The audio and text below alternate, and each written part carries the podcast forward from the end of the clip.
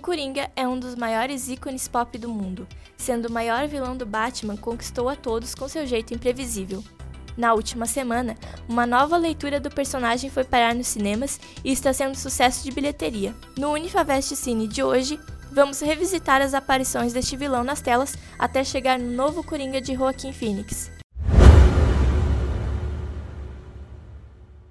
Em 1928, inspirado em uma carta de baralho, Bob Kane, Bill Finger e Jeremy Robinson trabalhavam nas primeiras aparições do Coringa e Batman. Sua estreia foi em 1940 e já carregava seu famoso gás do riso mortal. César Romero deu vida ao primeiro Coringa das telas, na série do Batman dos anos 60. Romero se recusou a tirar seu famoso bigode e apenas o cobriu com a maquiagem do vilão, este Coringa ficou conhecido por ser o mais infantil e divertido. Já em 1989, Jack Nicholson interpretou uma nova versão do Coringa, no filme do mesmo ano, sendo dessa vez mais sombrio e muitos atribuem o sucesso deste pela atuação de Jack. Gotham City. Ela sempre põe um sorriso em Louco ao lado, aterroriza. Espere até olharem para mim.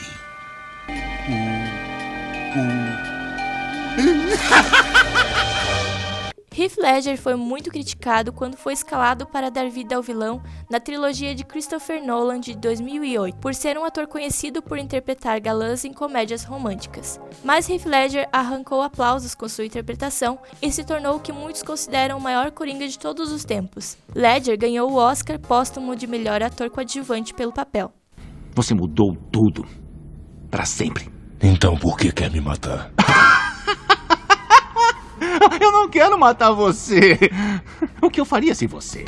Voltando à televisão, Cameron Monaghan vive na série Gotham o personagem Jerome, que é outra versão do Coringa, fazendo várias referências às animações e HQs. Jerome é um dos pontos altos da série. Vai viver mais do que eu? Ah, com certeza.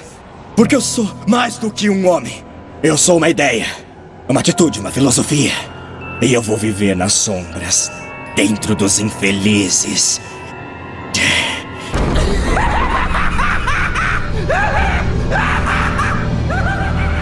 No filme mais recente, Esquadrão Suicida, Jared viveu o que muitos consideram o Coringa menos querido. Uma participação pequena no filme foi suficiente para que o público estranhasse o visual gangster que deram ao personagem. Quê? Não, eu não vou te matar.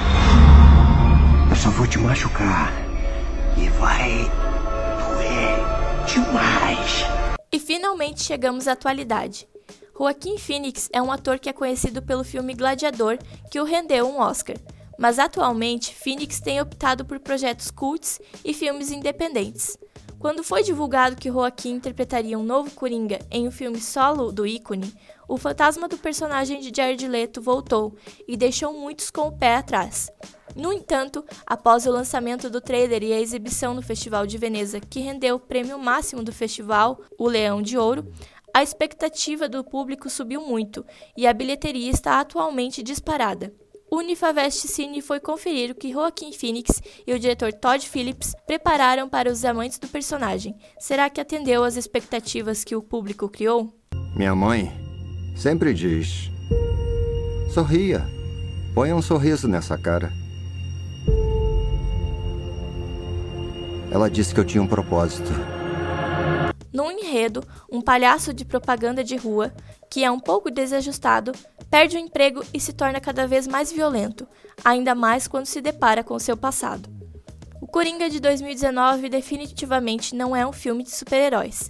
A classificação de 16 anos, não à toa, é fundamental para que os pais entendam isso. Dito isso, Coringa está mais para um drama, e é essencial que ao chegar na sala do cinema você tenha isso em mente.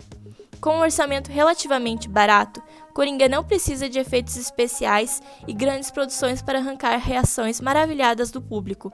Isso porque o longa não se preocupa em parecer um grande blockbuster, porque não é. A atuação de Joaquim Phoenix está espetacular. A expressão corporal do ator nos fazem sentir agonia. Sabemos exatamente o que o personagem está sentindo, sem precisar que este diga sequer uma palavra. Alguns cinéfilos já estão considerando as indicações na temporada de premiações e até mesmo as estatuetas. Não foram poucos os que se sentiram mal em vários momentos do filme, mas o diretor faz isso propositalmente. A proposta não era dar risadas como em filmes de super-heróis atuais, mesmo tendo alívio cômico em certos momentos. A violência e tom sombrio que está sendo alvo de crítica por alguns, em uma visão diferente, é um filme, pois destaca os sentimentos do personagem e dão um tom adulto e sério à produção. Outro ponto crucial é a fotografia e trabalho de sonorização. As cores esverdeadas e azuladas, os tons desbotados no filme todo, principalmente nas roupas do personagem, ajudam a criar atenção no público.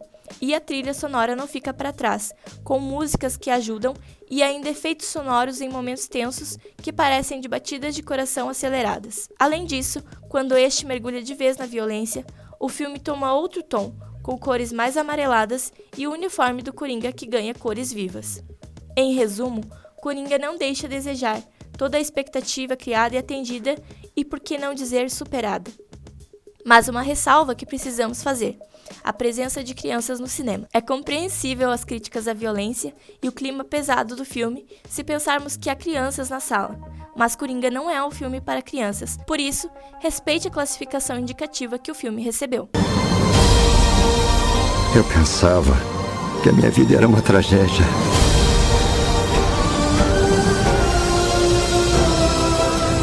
Agora entendi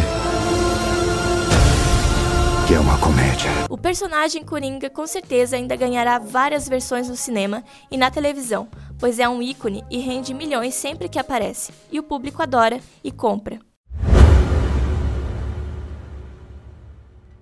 Este foi mais um Unifavest Cine. Continue acompanhando o Unifavest Play no YouTube, nossas redes sociais Facebook, Instagram, Twitter e nossos podcasts no Spotify.